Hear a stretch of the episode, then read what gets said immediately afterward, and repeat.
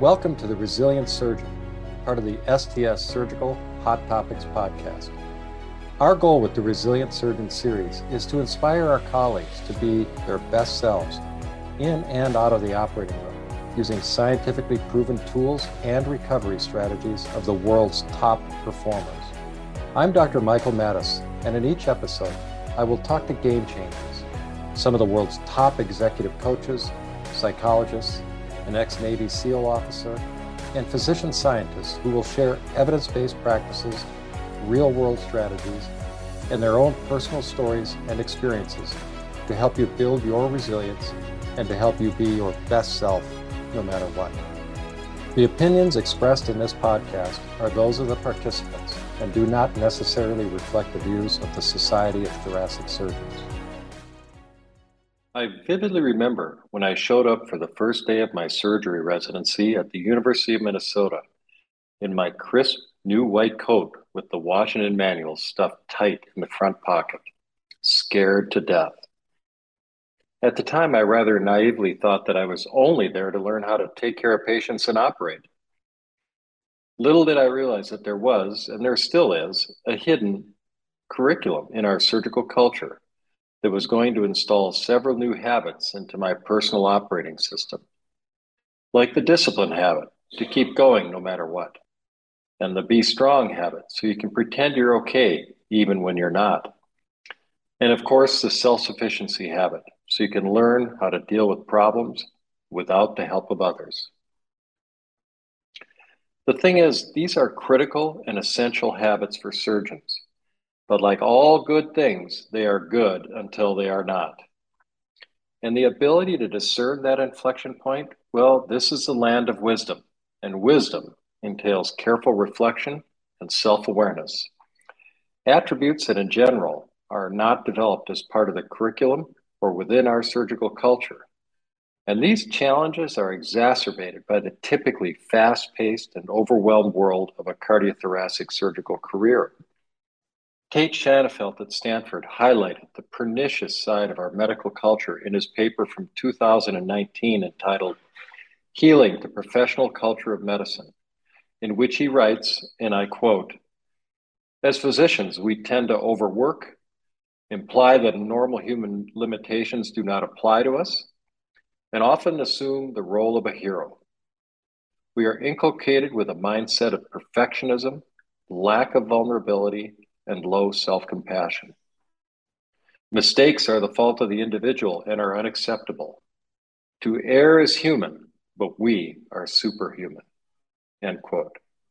Well, our guest today on the Resilient Surgeon podcast, Brad Stulberg, is here to help us develop that wisdom that is so desperately needed.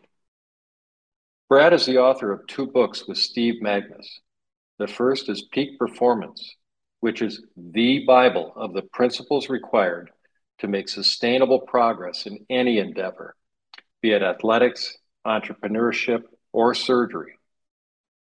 And the second book is The Passion Paradox, in which he showed people how to develop passion and drive and point it in productive directions. However, after Brad wrote The Passion Paradox, he was blindsided by the sudden development of a debilitating OCD problem that led him to, and I quote, pause and reflect on his tendencies to solve every problem, on his incessant drive and restlessness, on his always looking ahead attitude, and on his inability to be content. Brad's struggle was a catalyst for his newest book, written by himself called The Practice of Groundedness, a transformative path to success that feeds, not crushes, your soul. A title that I feel confident many of you will identify with. The beauty of his book, The Practice of Groundedness, is the fact that he is an expert on high performance. And in the book, he combines his real vulnerability with the science and practice of wisdom. The practice of groundedness is a major contribution to our thinking about high performance in a sustainable and human way, since we are, after all, humans first and cardiothoracic surgeons second. I hope you will find the conversation as rich and as insightful as I did. The program will return after a message from our sponsor. Hi, I'm Dr. Ara Vaporciyan. I'm so excited to share news about the new STS cardiothoracic surgery ebook. It is the most complete and authoritative online resource of cardiothoracic surgical information available anywhere in the world. And it was authored and edited by the specialty's leading experts. This ebook provides a rich multimedia educational experience that includes regularly updated content in both cardiac and general thoracic surgery. So, no more waiting for the textbook publishers to issue a new version every few years. We use the ebook in my training program, and the residents love the high quality illustrations, photos, and surgical videos. The new ebook is available online or through a mobile app so that it's available in the office, at home, or at any point of care 24 7. To see a sample and learn more about the STS cardiothoracic surgery ebook, go to sts.org slash ebook.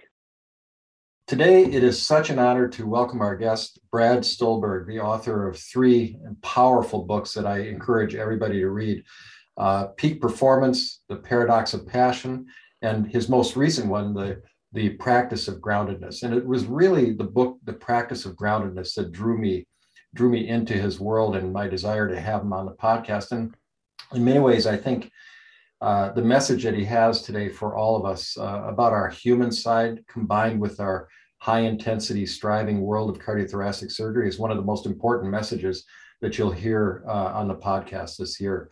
So, Brad, welcome to the podcast. It's a real honor, and thank you so much for taking the time out of your busy schedule to be with us today. Thank you so much for having me, Michael. I'm really thrilled to be here. It's an honor. Good. Well, Brad, if you could just kind of give us a synopsis of, of your trajectory, you know, how you kind of got into this world of peak performance and then now the practice of groundedness. And, and I know that you've also worked in the past for McKinsey, you struggle with some burnout, and you also have close relationships and have worked, at, as I understand it, for Kaiser Permanente in the past. And so kind of touch on some of those things, if you would, in terms of your relationship to the medical world. Yeah, you bet. So I feel very much uh, related to the medical world on two fronts. And the first is family. So my father-in-law, who I admire very much, is a oncologist. He ran a large residency program for 25 years. He was the chair of the department. Um, I've got that. My younger brother is a neurologist. I've got that. Oh. And mm-hmm. my best friend, who might as well be my brother, is an emergency medicine doctor. So I am oh, so the surrounded. I am the odd physician out. Um, so personally, I uh, I just am in awe of how physicians show up and do what they do and sustain it. And it is, I'm sure we'll get into this, but it is not at all surprising that burnout, anxiety, depression are so prevalent amongst physicians given not only the stress of the work, but also so much about the system that you operate in, which, as any right. physician will know, it very rarely functions as it should. Right. My other connection to healthcare is much more intellectual and practical. So, I have a graduate degree in public health from the University of Michigan, and I really wanted to focus less on a sick system, kind of like you have sick people and you could focus on getting rid of disease or you could focus on thriving. And in public health, the world is very much geared towards treating a sick system. And mm-hmm. I was mm-hmm. much more interested in working with individuals or small departments on saying, hey, this is the system that you're operating on. Let's try to make you as resilient, as strong, as much of a peak performer as possible. So, coming out of public health school, I took a job, as you said, at Kaiser Permanente. Uh, and there, I pretty quickly started coaching younger physicians. So these were physicians that had aspirations of having a dual career where they're about 40 to 60% clinical, and then the other 40 to 60% leadership. Mm-hmm. And my job was basically to prepare them for what was to come so that eight years down the road, they wouldn't be like a deer in a headlight when suddenly they're the chair of the department or the chief and they're everyone's boss and they're miserable and they're still supposed to practice and it's just a big mess. Right and um, I did that work for about nine years. And um, then my family and I decided to relocate from Northern California to uh, a small mountain town called Asheville in North Carolina. And that ended my formal relationship with Kaiser Permanente because they are in Northern California, the, the medical group that I worked for there. Um, and now I have a private coaching practice where I still work with uh, about 20% of my clientele are physicians. And, and then how did you come to write uh, Peak Performance and, and, and uh, The Paradox of Passion? So, Peak Performance was my first book. And I had the idea for this book. I began training at a somewhat serious level for endurance sports. And I realized that so many of the principles that apply to training for sport apply to training for other pursuits, whether it's medicine, research, being an attorney, you could even argue being a parent. Predominantly, this notion that the way that you get growth is by stressing yourself at the right dose mm-hmm. and then resting and recovering. I call it the growth equation stress plus rest equals growth. Right. For those of you that can think back and remember basic biology, it's homeostasis, it's allostasis, it is just how we evolve. And we develop skills the same way.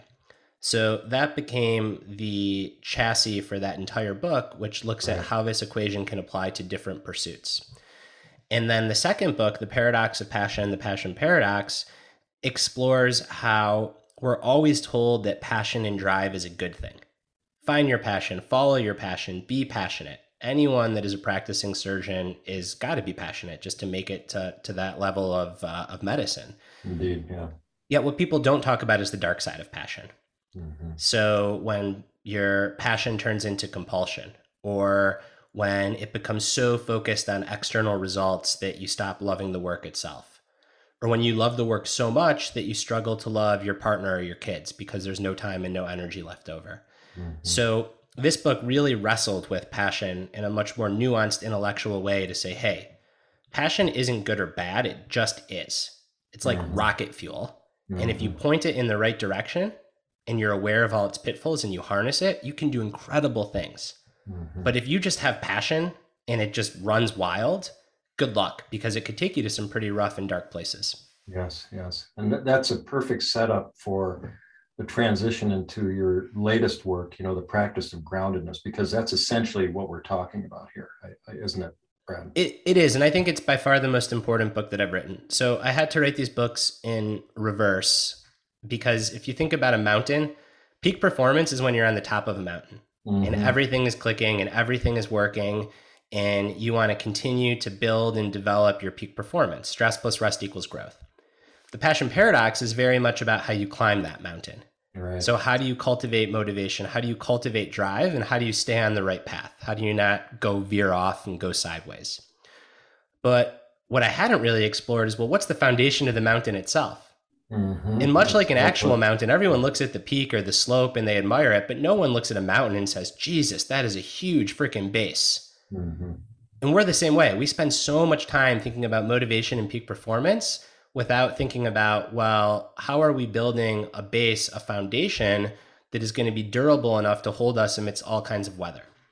And what got me intellectually interested in this is two things. The first is many of my coaching clients were really struggling with burnout and it was nothing that could be done on a hey just fix this or just fix that. These were core foundational issues and habits um, both individually and then in structures and in systems that aren't conducive to thriving that were broken.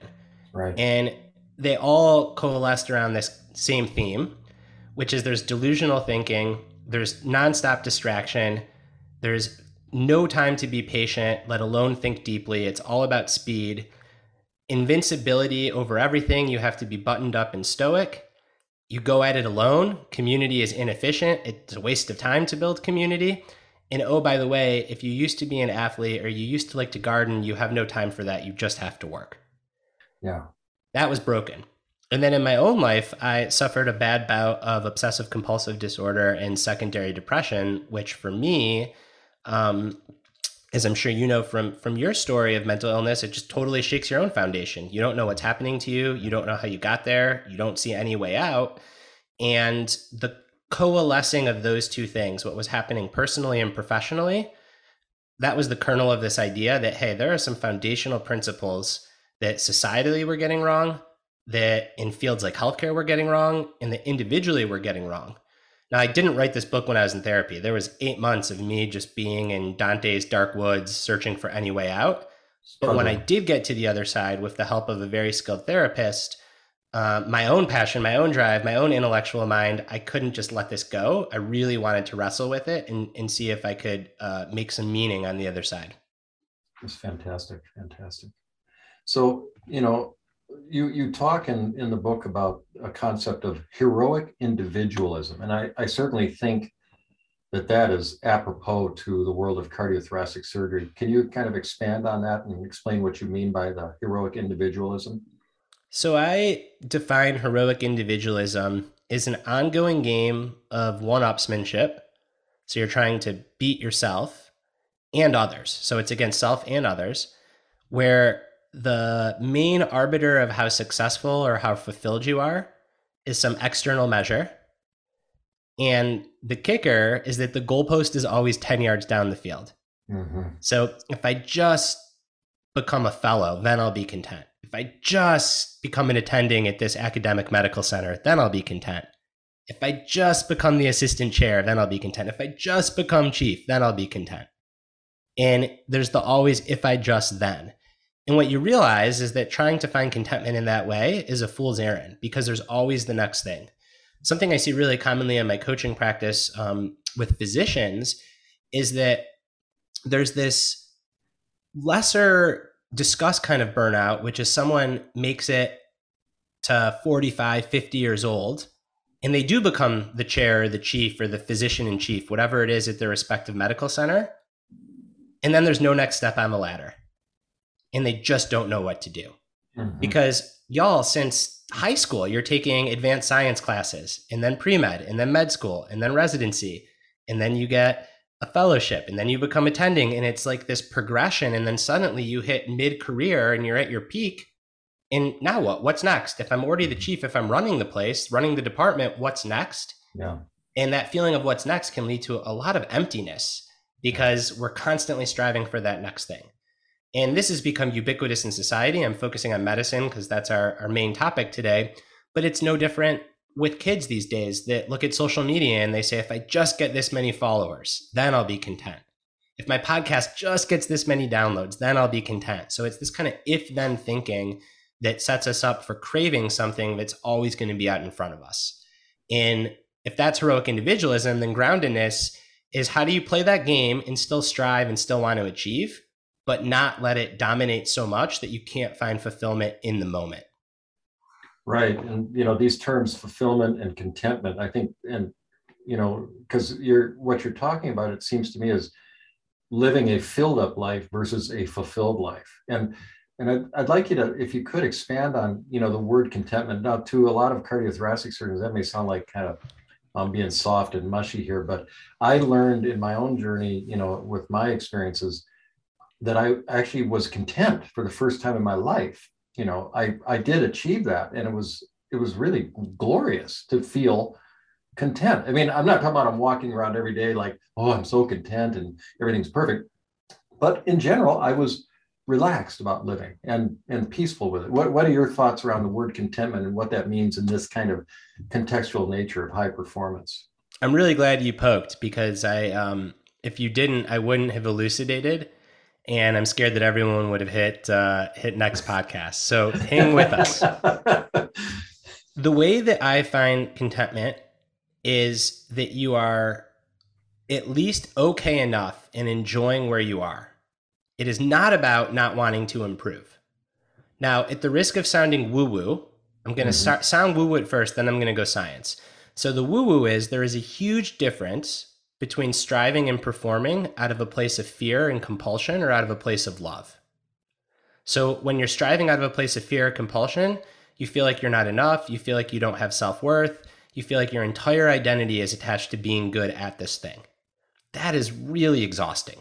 It's an endless game. It's and you can be really good playing that game. Yeah. Fear is a powerful motivator, but it only lasts so long before you burn out.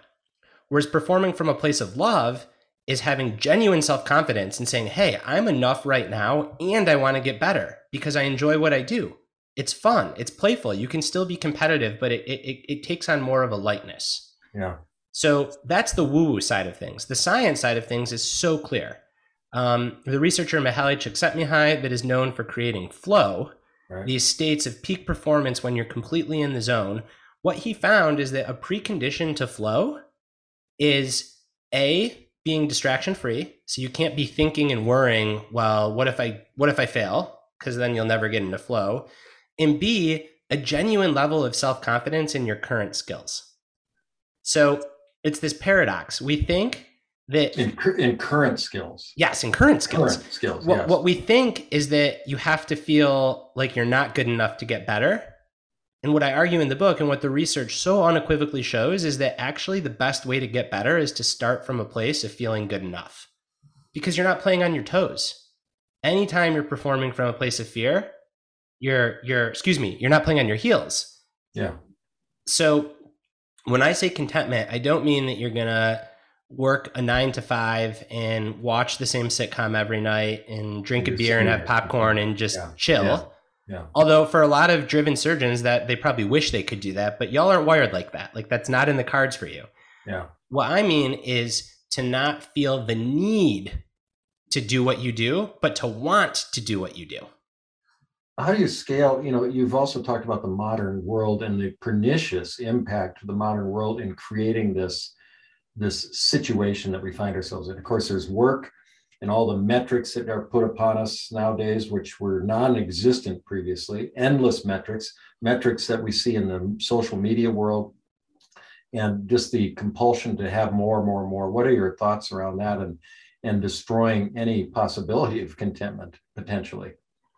Well, I think that you've got to define what game you're playing and what metrics you care about, mm-hmm. and then do a really good job of trying to tune out all the others and that's the individual part that's that's the the burden on us as individuals because society is not going to do it society is right. not going to do it for us right. yeah. um and the those metrics can be useful information but they can't be the cart pulling the horse we mm-hmm. can't just constantly be chasing those metrics um often when I talk to physicians that are in systems, every physician I've ever worked with complains about metrics, and 50% of the complaints are righteous and 50% are just complaints. So for the 50% that are righteous, then you just have to like let go of those metrics. Get slapped on the wrist if your efficiency isn't, you know, X plus one and it's just X. Who cares? If that's if, if that allows you to practice medicine in alignment with your values, that's fine. Um, and if you're a leader, then the goal is to try to develop metrics that A, actually represent quality, and B, don't suck the joy out of the practice. Out of the practice, yeah. Well, that that that that uh, slap on the wrist thing, or it, it, brings us to you know the the the the meat of your book and the and the principles, and and one of them is acceptance, and and and that's that's another kind of loaded term like uh, contentment can you talk about acceptance or, or, actually if you could i mean you, whatever sequence you feel is best to kind of go through the, the yeah I, ex- I think acceptance is definitely the first and for sure. So people hear acceptance and they think just phoning it in not caring giving up. And that is not at all how i define acceptance. I define acceptance is seeing something clearly whether you want to embrace it or not realizing that it's there so then you can take skillful action and do something about it. Skillful action. That's the key two words. Acceptance is a pathway to skillful action. Yeah. Delusional thinking, you just get action. It's not mm-hmm. skillful because you're not mm-hmm. actually working on the thing that you need to be working on. You're not realizing the environment that you're in. If you can realize the things that you don't necessarily want to realize or the environment that you're in and truly see them clearly, then that opens you up to taking skillful action. So acceptance is a pathway to skillful action, and as you so um, you so keenly highlighted, skillful is the key because yeah. otherwise we just act, and it's not always skillful, and then we run around like chickens with our heads cut off, and we tire ourselves out. Yeah, and when I was in treatment, um, I was resistant to the treatment process when I first got there, to put it mildly, and the the the the light, the crack that let the light in for me, as Leonard Cohen likes to sing in his song, is uh, my psychologist put up on a, on a board pain times resistance equals suffering. And right away i got that you know? And so the the key thing is there you know resisting reality whether that's physical pain emotional pain whatever it is uh, by complaining or numbing whatever it is it's going to lead to suffering long term. Yep. and I think that here, here for a um, for a practicing surgeon, first off, I love that equation. I use it in my next book. I think that, that it just makes it so simple and so real. Yes. Yeah. Uh, anyone that's ever struggled from any kind of like um, musculoskeletal pain knows how much resistance adds to the suffering. Like back right. pain is just back pain. Back pain that you're constantly thinking about, that you're doing everything to get to go away, that really can take over your life. Take over your life. Now, individually, if there's resistance around, hey, I am stuck in a bad relationship, or I'm at the wrong system, or um, I'm not practicing as well as I could be, that generally you just have to accept, and often with help. You know, you mentioned a therapist, a psychologist, a psychiatrist, a good friend, a mentor. Systemically, when you run into problems, I think that you've got to make a decision. Is this a fight or is this a battle that I want to pick? And if it is, then go fight and go push back. But if it's not, then don't. And the answer as to what to do, it's going to depend on the situation. It's going to depend on your life stage.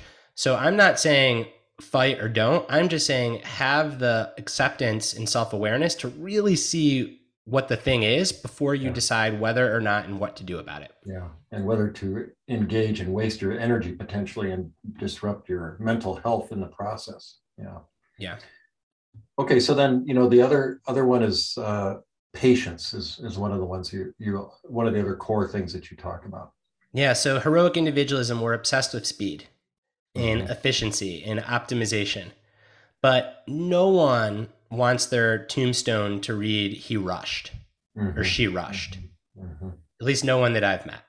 So we can get into such a frenzy of trying to do, do, do, and achieve, achieve, achieve, and accomplish, accomplish, accomplish that it almost can feel like we're losing control of our lives. And the quality of any given thing that we're doing tends to go down. And certainly how we feel about it tends to suffer as well. So, patience is really the art of slowing down. And what the research shows is that there tends to be a real trade off between short term results and long term results. And short term results, if I wanted to be the best writer, or the best coach I could be, you wanted to be the best surgeon you could be, you would likely down Red Bulls and espressos, sleep four hours a night, practice 18 hours a day, and you would be phenomenal. If you're in an RVU system, you'd set the freaking record after one month. Right. But after six months or a year, you probably would be an inefficient doctor. Mm-hmm. Whereas if you pace yourself and you have patience and you show restraint early on, you won't get as much done on any given day, week, or month, but over the course of a career, you'll be so much more productive. So, patience really asks you to reframe what you're doing as a marathon and not run any mile too fast because you look great in that mile, but then you completely implode later on in the race.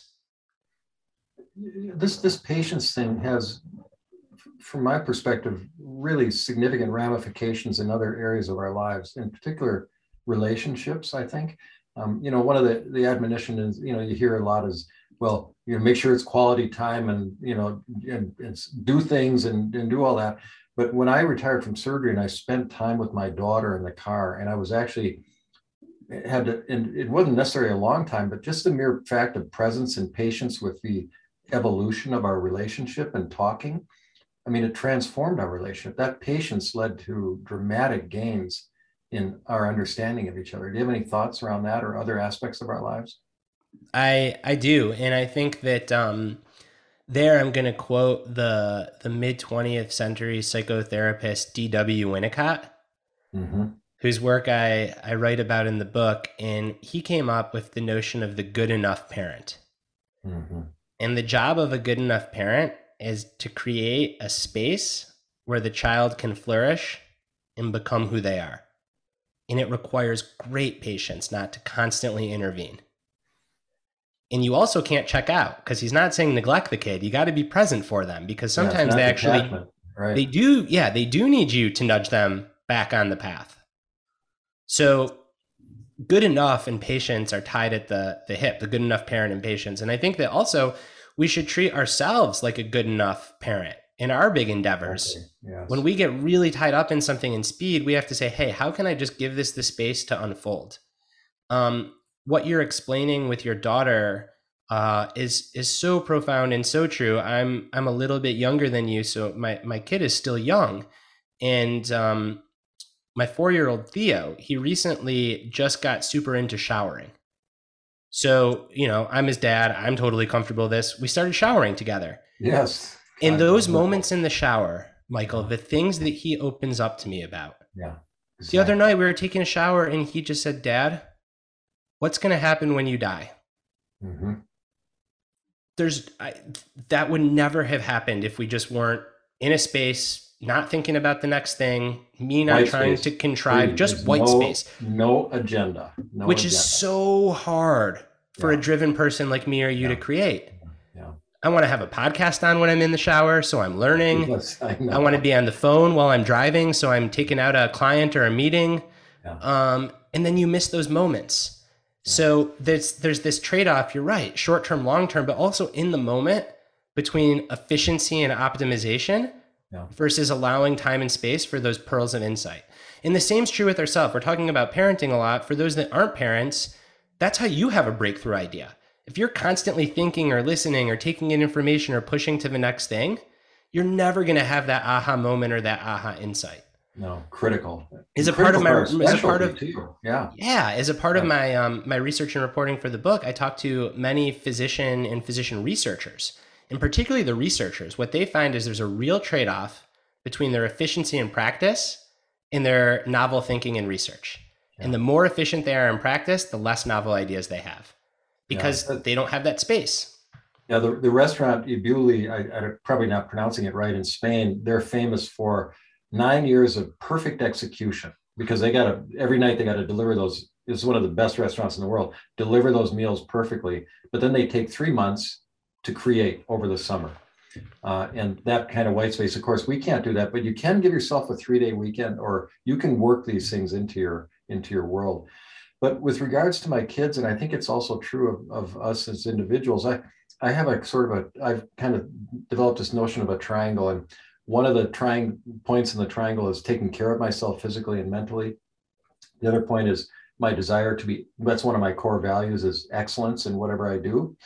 And then the other one is to like allow myself the freedom to, to pursue the passion that I have developed for things, particular things. So I used to have much more of an agenda for my children, you know, in terms of like, yeah, you need to go to college, you need to do this, and then you get the job. This is the old version one, Mike Maddaus. But now I have a whole different paradigm. I use that triangle work, experiment, find out what it is you're about and learn and grow that passion over time. Take care of yourself. And I and I hold you to excellence in whatever you do. Do it as well as you can. And I, I feel like that's a much better container for my children. And as you say, for ourselves too. Yeah, and I think that a lot of very driven people get caught in um, what I've come to call the double bind.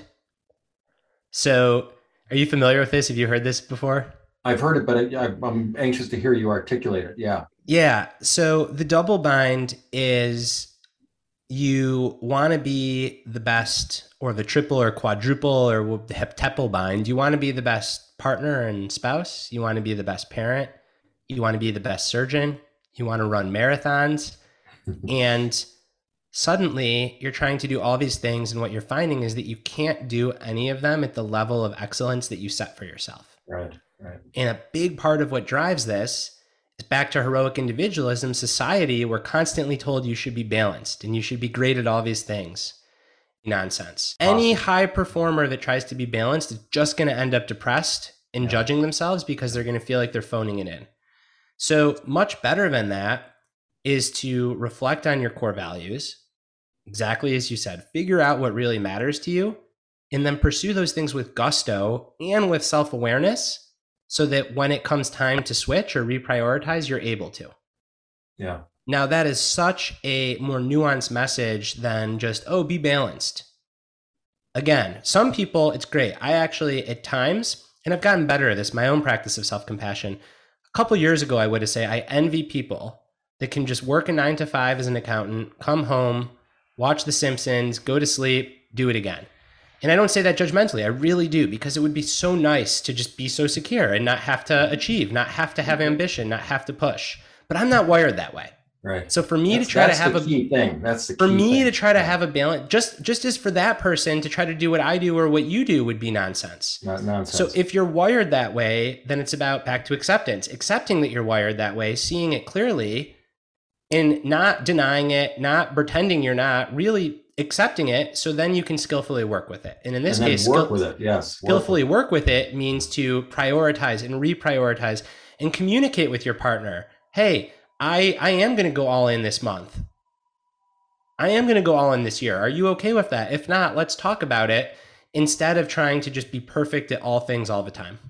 Yeah, that that's been a big transition for me is to actually be aware of when I'm hitting a crunch time or working really hard and talking to my wife about it so that there's ambi- ambient awareness of what's going on. It, it just makes a huge difference. But then I know to scale back at the appropriate time, you know, and that kind of riding the waves, it works beautifully. It really Yep. does. It allows me to do what I need to do and it allows me to rest and recuperate and do all those important things. And I think it's really important. It's very, very hard to care deeply and do more than three things well at the same time. Yeah, I agree. I And agree. three might even, some people might argue it's two. Yeah, yeah. So then, uh, moving along in terms of you, you also talk about community and and presence as two of the other big ones. And what tell us about those? So presence is being completely there for what is in front of you in the moment. And upstream of the moment, it's defining what matters and then choosing those things to be present for. hmm Now, how does this actually play out? It means that there are times when your phone should be off and not even in the same room as you. Same goes for your computer.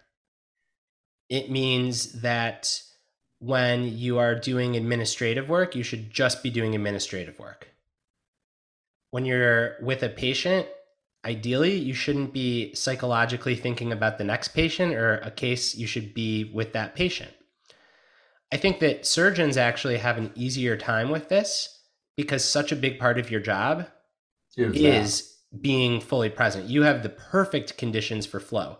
Um, I've talked to surgeons that describe it as like an addiction because it's like the one area of their life where they just are, no one's bugging them. They're just in the zone. And the more complex the case, the better. yeah, yeah, So I think that y'all are actually very blessed to have something where you can pursue excellence in a container where it's just you and your colleagues or the team in this patient.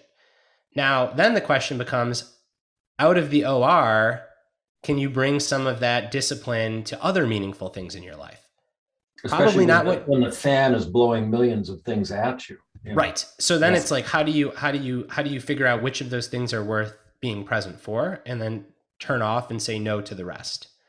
Um and back to being honest with yourself is uh, are you going to be fully present when you're on call? Of course not. There's always going to be a part of your brain that's wondering if the phone's going to ring. But when you're not on call, can you put your phone away at 7 p.m. and not look at it until the next day? Um, do you really have to go to that administrative meeting uh, at 7.30 where you're going to have some crappy lasagna dinner delivered or do you want to go home and be with your family or go to a book club or go to another community group? Um, these are the trade-offs that that i think it's you just have to be aware of. There's no right decision but being grounded is being aware and making a decision instead of just going on autopilot. Yeah, and and- on that very topic, I I, I talk about having it's a default way of living that we can all easily get into. You know, just the the pattern of what we're doing, and to to snap out of that. You know, even just to take the phone, as you say, and turn it off for an hour when you're at dinner or whatever. I mean, you know, that takes in high levels of intentionality and and and courage, even. You know, to to stop it and and to put it away uh, and and discipline. And but you you also talked about one time, you know, the how, how does someone start that process when they feel so overwhelmed? You know, someone comes to you and you're coaching them. How do you start to get a grip on this when you, you feel like you're walking into the day and it's just nothing but white water all day long? Mm. So start really small and specific. Mhm. So trying to say that I'm just going to be a more present person, It's not going to work. not going to work. No. It's a million years. Right. No different than um, than I'm just going to be a better runner. Um, Right. Not if you don't train. Yeah. So, how do you train to be more present? Is the same way you train for anything. You start really small and concrete. So, for clients that struggle with this, I start with just two hours a week, two by one of intentional, undistracted time. They get to choose it in advance. It can be when they're on a run, it can be when they're at dinner. And intentional, undistracted time means the phone is nowhere to be seen. Because there's some fascinating research that um, that I talk about in the book, where even the mere sight of a phone Yeah. is an enormous distraction, even if it's off, even if it's not your own phone, Yeah. because our brains are so um, environmentally stimulated that, that that phone comes to represent everything else that's happening in the world, everything that we could be falling behind on, Yeah. all our emails. And just the mere sight of that phone is going to take you away from what you're doing. And this has been studied really empirically, where people, uh, researchers at Wisconsin, have participants have a conversation. And in one condition, there's nothing on the table. In another condition, there's a notebook on the table. And in the third condition, there's a phone turned off on the table. And what they find is the nothing on the table in the notebook condition. In the notebook, it's a clever experiment, right? They're controlling for an object Mhm, on the table Mhm, mhm. they have the same results of connection, the same recall of the conversation. The face down phone, it goes to crap. yeah. Just the mere face down phone presence. Yep, doesn't even have to belong to the participants, just a Yeah. random phone.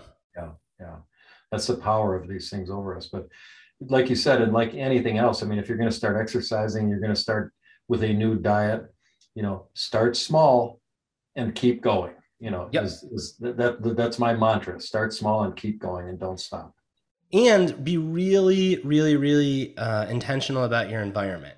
So Mhm. when people think of like fully present people, often you think of a monk or an abbot. Well, there's a reason that monks and abbots live in monasteries. There's no distraction. right It's nothing. It's just a big quiet building. yeah You're not distracted by the other sex because you can't have sex. You're not distracted by substance because there's no substances. Um, so it's hard to be present in this world of stimulation. A lot of the stimulation's good. Like I don't particularly want to live in a monastery, right but there's a lot to learn from people that do. Starting with your environment's really important. So you don't Mhm. have to live in a monastery, but can you have a couple hours a week Where is. you're in Yeah. a monastery, whether Yeah. you're writing, whether you're with your your wife or your husband or your kids, what have you, it doesn't matter. But how do you get intentional and create those spaces?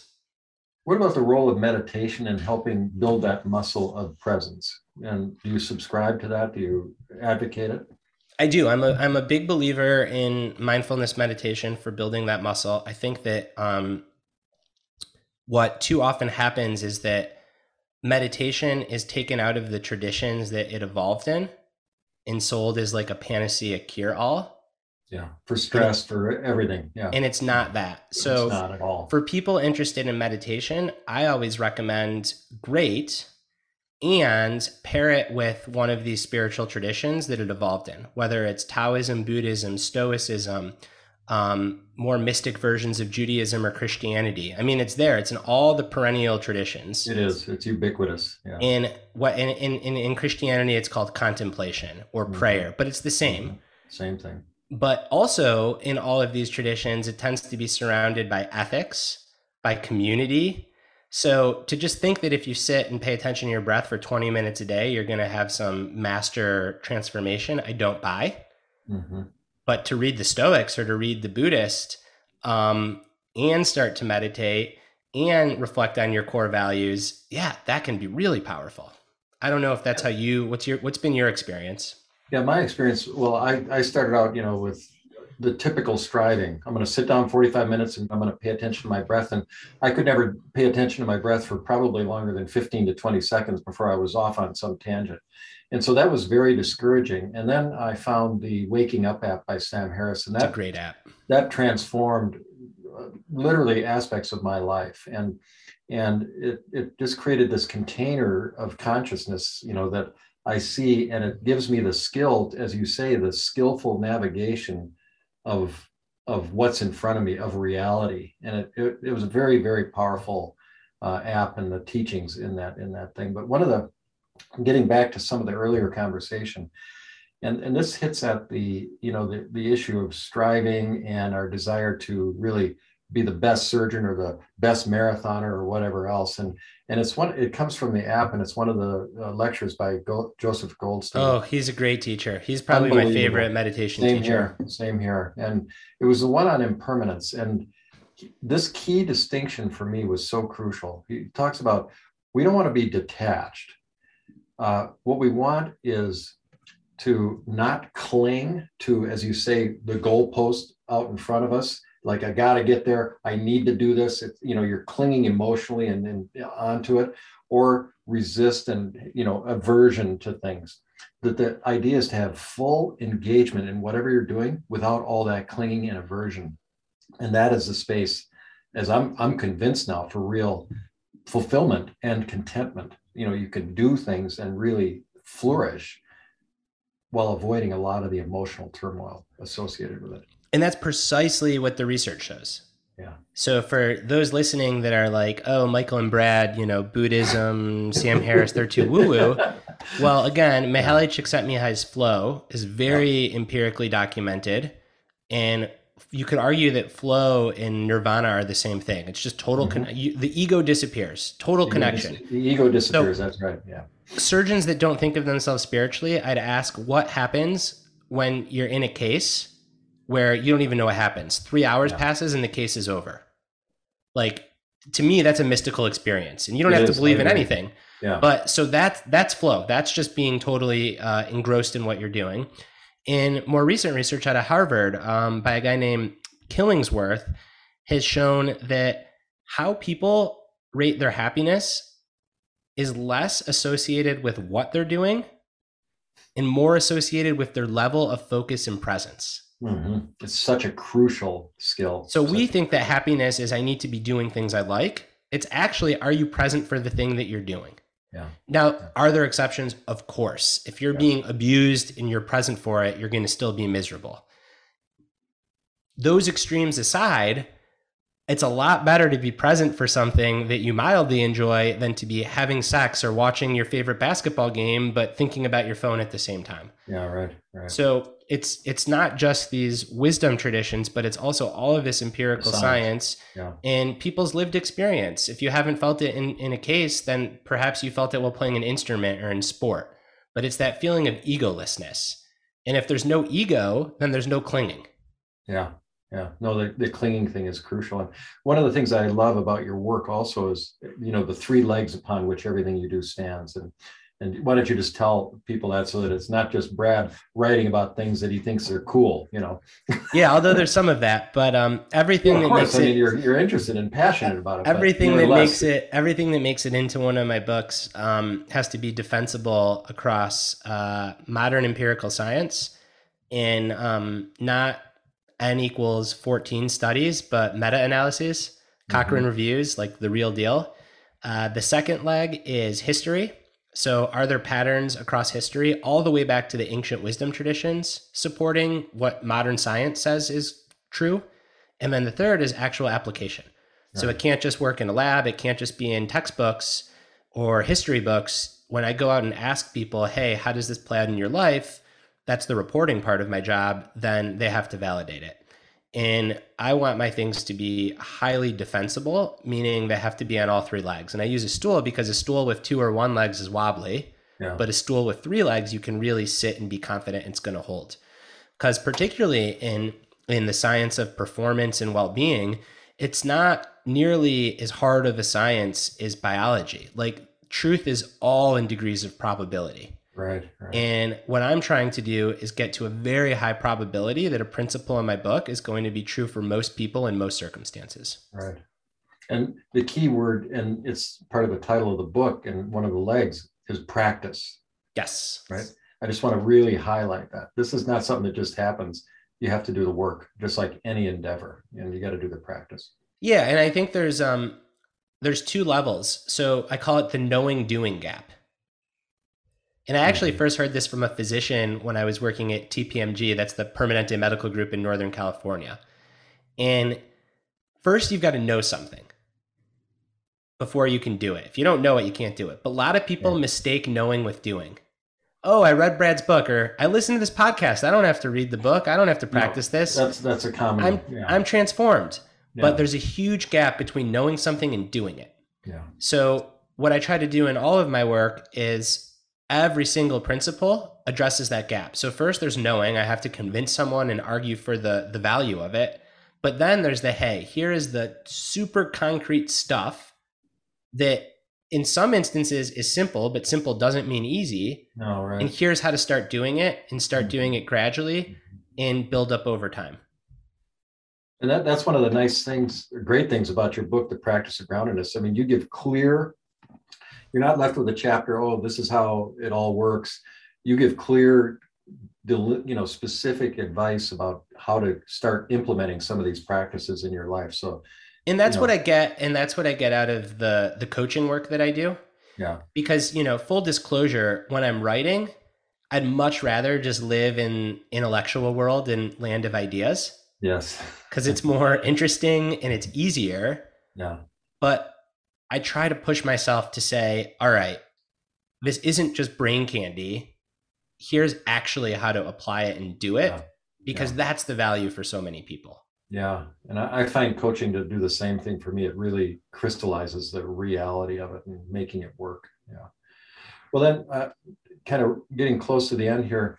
One of the wonderful metaphors that you use uh, is this idea of the of the overstory of the redwoods and and the roots and and and one of the incredibly ubiquitous challenges of the physician's life is a sense of isolation yeah. Uh, and, you know, a colleague of mine just gave a talk at the uh, AATS and it was in a leadership course and he alluded to being a human being. And and afterwards he was accosted by people just so relieved that he was talking about our humanness and, and not projecting this kind of Iron Man sort of cardiothoracic surgical uh, ambiance. And and uh, the the isolation that we feel is so profound often. And we when we struggle we feel like we can't reveal it to anybody. And this just compounds over time. And the sense of community that is needed. I mean i formed a surgeons group here in the twin cities five years ago and these are very busy you know in clinical practice uh, one has seven children they come every two weeks on saturdays for two hours and we get together and we talk about all sorts of real life issues and it's in a space of confidentiality how many people are in that group Five.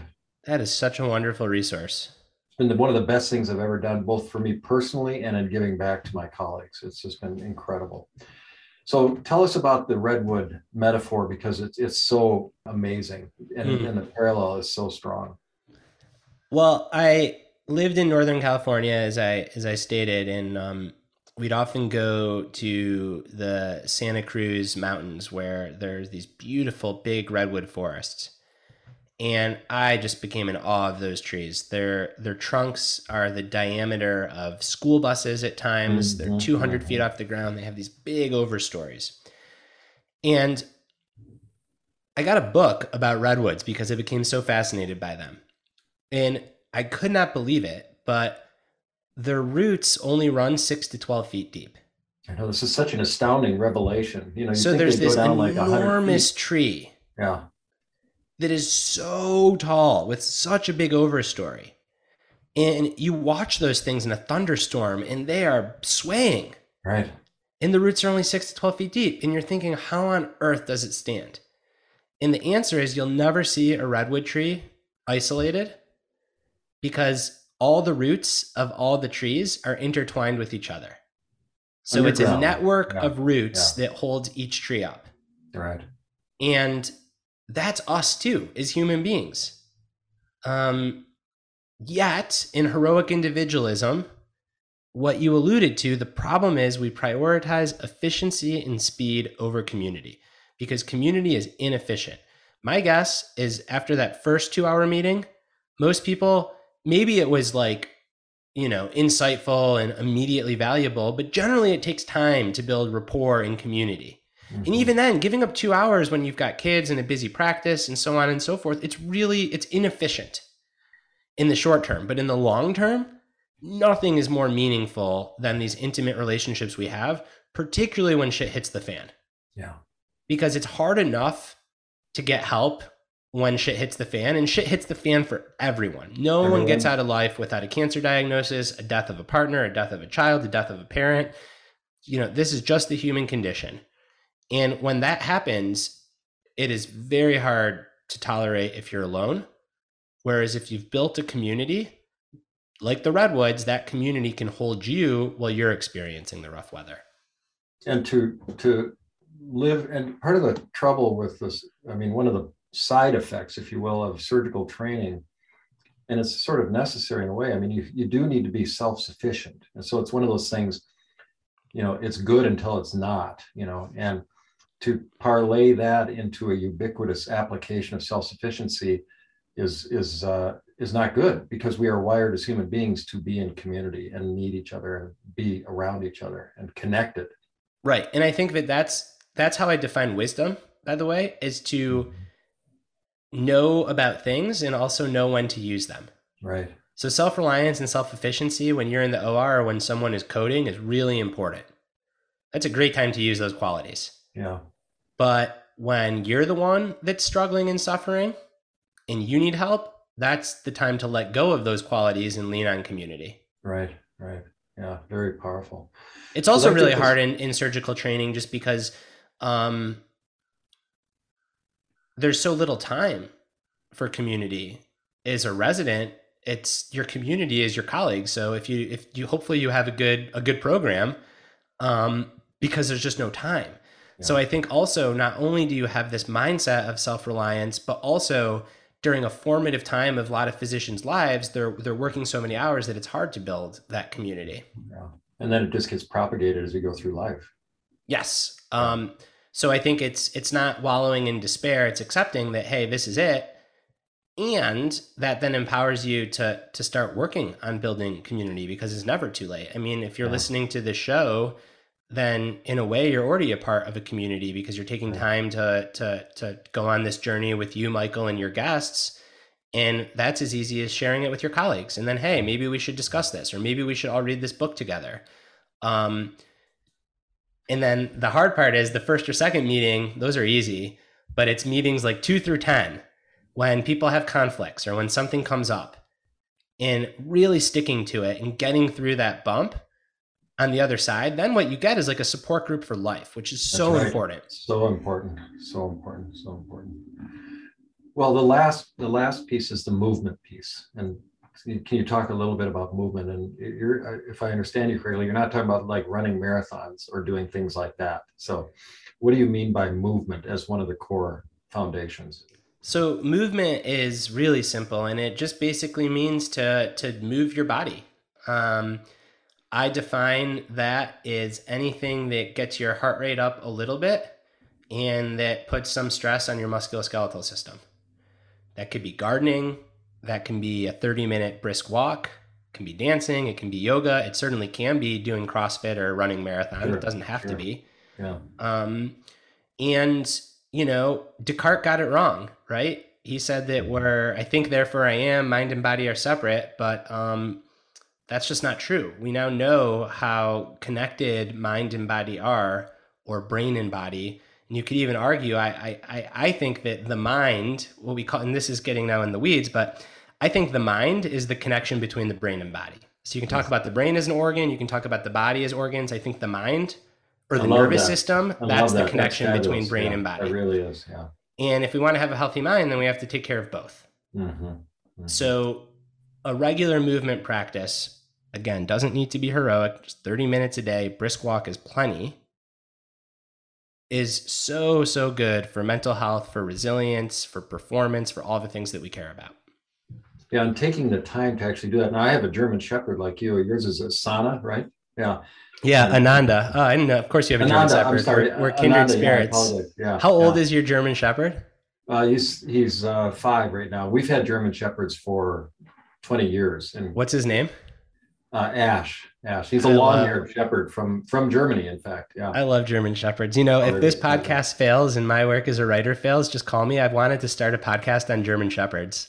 Is that right? Oh my god! Yeah, because I'm sure there's like a niche community of people like us that just could talk about German shepherds forever. Oh yeah, yeah, and we we actually get ours from Germany, and they're just spectacular dogs. Yeah, yeah, yeah. I, I, I say to other dog owners, and I love all dogs, but a German, it's not even. It's like a different. And I've owned other dogs. It's just a different species almost. Yeah, totally, totally. Yeah, but for me, the the you know being out in nature has been another thing shown to be so beneficial to our Correct. mental health. And for me, the walks with the dog and and especially ironically in the winter because i'm not a big fan of winter but the the the cold and the isolation and the silence and my dog and me it's that is like a very spiritual time for me. And people i think if they can find those moments out in nature at all like this it's even small bits it's very powerful stuff. Yeah getting a dog is one of the best things you can do for your mental yeah. health. yeah. For that reason just forces you to walk. Right well, this is this has been fabulous, uh, Brad. I, I, I can't thank you enough. And you know, in in kind of closing, we've heard all these things. It's a lot. You know, what what would you recommend to people that want to really start working on some of these things? The practice of groundedness. What would you? How would you advise them?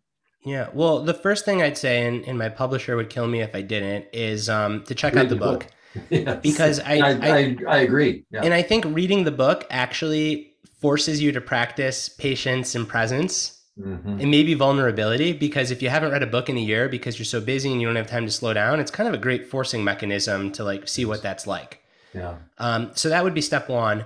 And then step number two would be to out of all the practices in the book and all the principles start with the one that you're most curious about and that you think you'll have the easiest time with. Mm-hmm.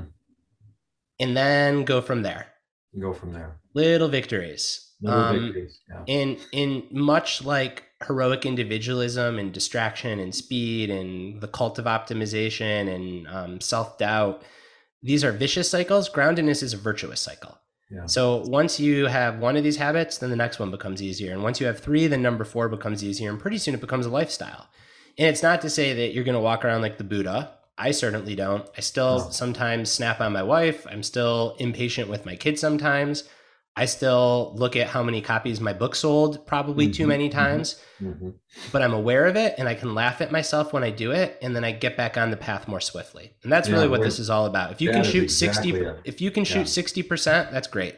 That's great. Yeah, no, that's great. So, well, I, I, I concur totally with what you just said. So excellent well, advice. Thank yeah. you. It's been a real pleasure um, getting to have this conversation with you. And and where where can our uh, listeners find you if they want to do more more digging? And you've got this incredible podcast. Uh, mention that if you would. Yeah, so I, I have a podcast called The Growth Equation that I co-host with my um, my collaborative partner Steve Magness, and then the only social media that I'm on is Twitter, where I'm at B Stulberg, just like my name, and then my website is also just like my name, www.bradstulberg.com. Yeah, and on Twitter, he he puts out a fair amount, and it's really great stuff. So kind of keeping up with uh, his thinking and, and his world is great on Twitter. Thank you. Well, thank you so much again. It was a real honor, and and again, your time here is uh, very precious to us. So thanks so much, Brad. Thank you. Thanks for having me and for providing this um, this really important service to a, a, bunch of driven people that we need to to sustain their excellence in the world. Because one day I might be on the table, so I'm rooting for all you. This has been The Resilient Surgeon, a podcast brought to you by the Society of Thoracic Surgeons. Thank you so much for listening. If you like this podcast, please rate it five stars and let your friends, trainees, and colleagues know about it. On social media, you can use the hashtag BeYourBestSelf. More information about the Society of Thoracic Surgeons is available online at sts.org.